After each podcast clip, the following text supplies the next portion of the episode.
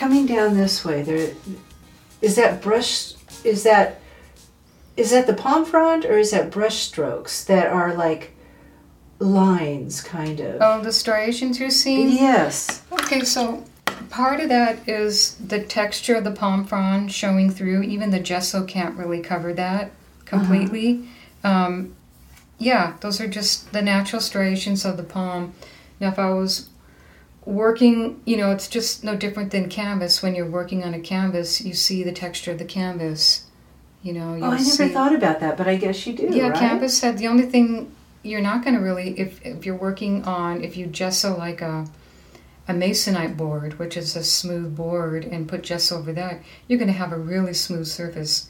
This is not a, a very smooth surface. It's right. got it's got some, um, I guess it, it's sort of figured. It's it's textured. Uh huh. Yeah. That's interesting because it just it gives an added element, the palm frond texture.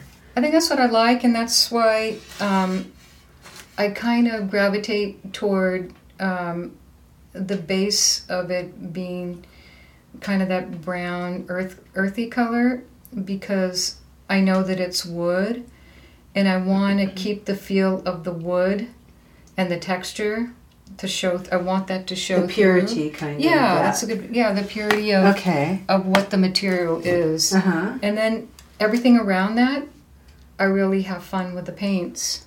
You know, those are the parts that's that really jump out. And you were saying you wanted to add more color to these pieces. Would that color be in the things around the animal, like in the flower and the butterfly, and or would that be the animal itself, its eyes or something like that? Um, I think like on this piece, if like you look at at the line that I did, um, uh, the only real pop of color t- for me is in the eyes. I think in this piece, I want to add the flowers on top. I want to add, you know, of course, color to the eye. But I think think that in the trunk, I wanted to sort of add a little bit more green. I just wanted to give it a hint of another color. mm. that- mhm. Okay, maybe it normally wouldn't be there, but why not? Mhm. why not put it in there maybe it's i think that the the reference photograph that i had had a little bit of green that might have come from um, the photograph being the image being adjusted Oh, in a uh-huh. way that it brought out green in Uh-huh. it and i kind of liked it i kind of liked the way that looked Oh, okay. and as sort of is a different color. I think i might want to do that. I might want to add another color that's not like a brown tone or right. an earth tone maybe a green